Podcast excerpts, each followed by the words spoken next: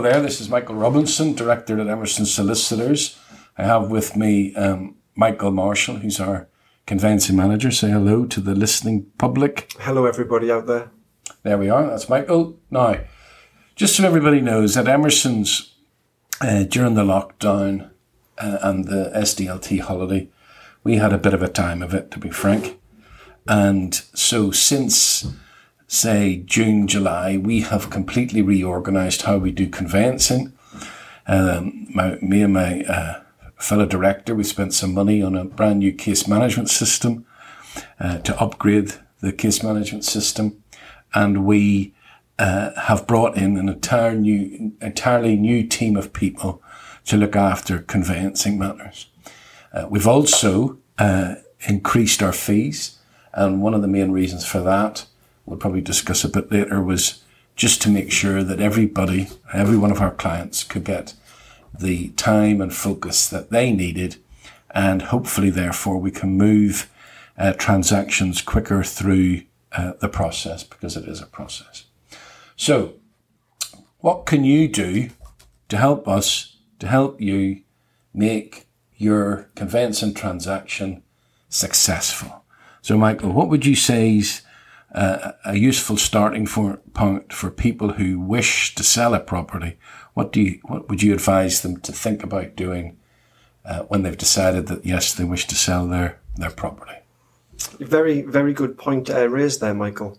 So what, what I would say from a client's point of view, what they can do to assist the process was, is prior to marketing the property, is to have ourselves here at Emerson's actually review the legal title to the property to ensure that the legal title is above board and all is in order.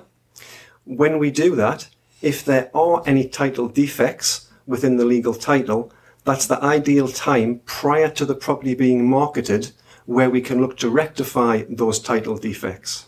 Yes. The added, sorry, Michael, just, just to finish off there, the added, yeah. the added benefit to that is that once the property is, is marketed and an offer is accepted, the transaction itself should progress in a much more timely manner as any title defects have been rectified prior to the offer being accepted on the property.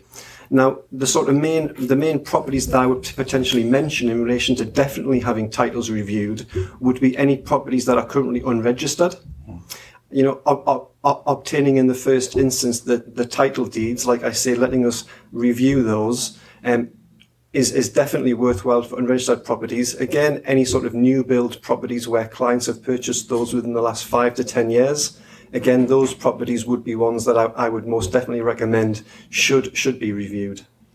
Yes. I mean, one of the things about new builds that I think anyone who has bought a new build property will realize one, how absolutely painful it is to go through the process with the developers screaming at you on a almost daily basis to exchange contracts, notwithstanding the fact that there could well be months before the property is actually built and uh, you get to move in. But also, a lot of developers encourage people to use their preferred conveyancer, which means, unfortunately, that not every issue that a solicitor might otherwise take with title is actually taken, and then upon resale, it becomes an issue for the person who bought the property. So anyone who's got an unregistered land, as uh, Michael says, or anyone who has recently, fairly recently, bought a new build property, or j- simply bought a new build property and is now selling it, really needs to have the title checked. And also, just add in there, I know we're talking about people who are selling, but if you're going to buy a property at an auction, it's a very good idea as soon as you can get your hands on the information about the property that you get in touch with uh, with us so that we can review it for you because you do not have very long after the auction before you have to hand over all the money. So it's a good idea if you can get a, a pack beforehand, if they let you have one, to have it reviewed. So anyway, we're talking about people who are selling. So what would be do we think the second sort of thing that people that are wishing to sell a property should concentrate on now that the property's marketed and we're moving forward? I think I think the underlying factor in, in most in most transactions is for people to, to be realistic. you know, there is a process involved within the conveyancing process. It's not just a case of, of sort of signing a few documents in, in money changing hands and buying the property. There is quite an extensive process behind the scenes w- which takes place. Again, that time scale can vary. There are obviously multiple multiple parties and factors involved, some of which which are out, outside the direct control of ourselves. And again, other parties within the transaction have their own time frames and situation to take into account for as well. Yes, I mean that's the point, isn't it? You see, one of the things about conveyancing is people think about it from their own perspective, which is I want to sell my house, I want to buy a new one. And the truth is that there are so many other people involved, generally speaking, uh, especially if there's a chain, obviously speaking, that their interests and their concerns and what they want then affects our client. And we have nowhere little control over what anybody else is doing. And that obviously can lead to, sometimes can lead to frustration. So being realistic about the time frame and the situation one has found oneself in is obviously important. So therefore, check with the estate agent. What's the chain like in relation to this property? Is there a chain? and, and, and then thinking about whether or not that affects the decision to go ahead. The other thing is, is if you know there's an issue, not addressing the issue from the very start just can build in delay because at some point that issue is going to raise its head. It will be found out. And therefore, it's important that at the very start, anything that is considered to be a problem is discussed with the conveyancer. So being realistic, understanding that it is a process. And just to say there again, one of the other things I think people buying and selling property don't quite get is the conveyancer's job when buying a property is to make sure that the title to the property is good such that any lender is is happy to lend to purchase that property because not only are we acting for the, the person who is buying a property, but we're also acting for the lender, generally speaking. And we have to certify title to the lender. That's why we have to ask all the questions that we do ask. That's why we have to make the inquiries that we have to make. And then we report to you, but we're also reporting to the, to the lender. So when we're selling, we have a duty as solicitors and a law firm to make sure that the title that we pass to the buyer is a good title. And that's why we must respond honestly and openly if there are any issues and any questions are raised which are relevant as to title. But again, it's a negotiation. It's a negotiation, uh, and it's not and should never be thought of as some kind of forced sale or form of or or that a form of duress is a, is appropriate or applicable. It isn't. So, finally, what else is it that clients of ours need to think about? Do you think, Michael?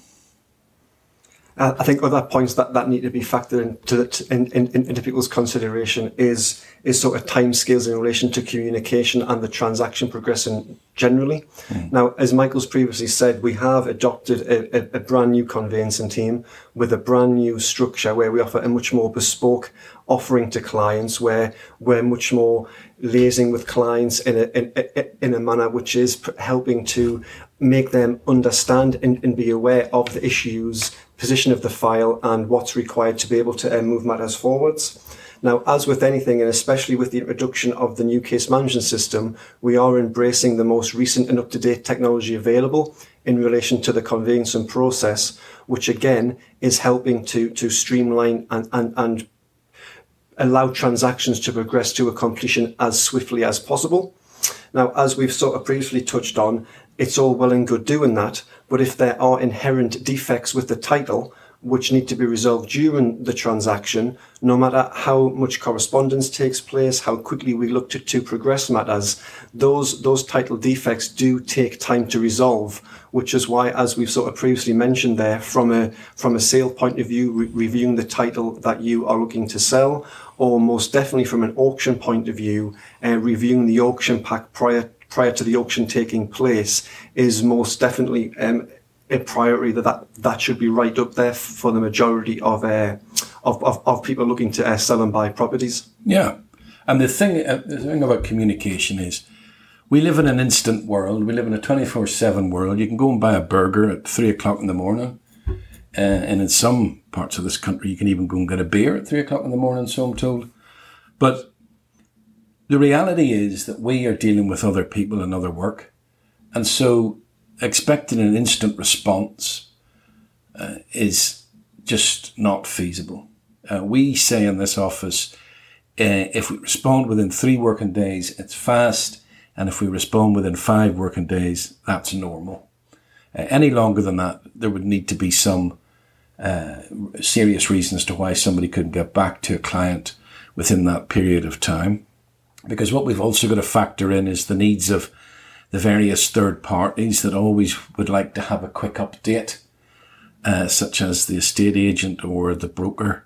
Uh, and in truth, uh, unless it is relevant for us to update such people, what we do is rely upon our client being able to go back to the estate agent. Uh, because if you're selling a property, uh, you are the estate agent's client. And if you're buying a property, then the broker is, is doing his best to try to get you the mortgage. Is that you go back to them and explain uh, what it is that we've said or forward our emails on. That's perfectly fine. But uh, for us to spend time trying to discuss things with everybody, well, really, we wouldn't get much work done and we would do a lot of talking. Anyway, that's that's uh, uh the end of this uh, little broadcast. The point of it was to try to make uh, life easier for those people who would wish to instruct Emerson's. You've now heard Michael Marshall talking, and you can get in touch with him, michael.marshall at emersons-solicitors.co.uk. You can phone us 0191 567 667 284 6989, or you can email me, michael.robinson at emersons-solicitors.co.uk We've got a website, all the W's, emersons-solicitors.co.uk. Go on there, you'll see all the information about how to contact us and information and guidance in relation to property and other areas of law that we deal with. So, thank you for listening. Goodbye. Thank you and goodbye.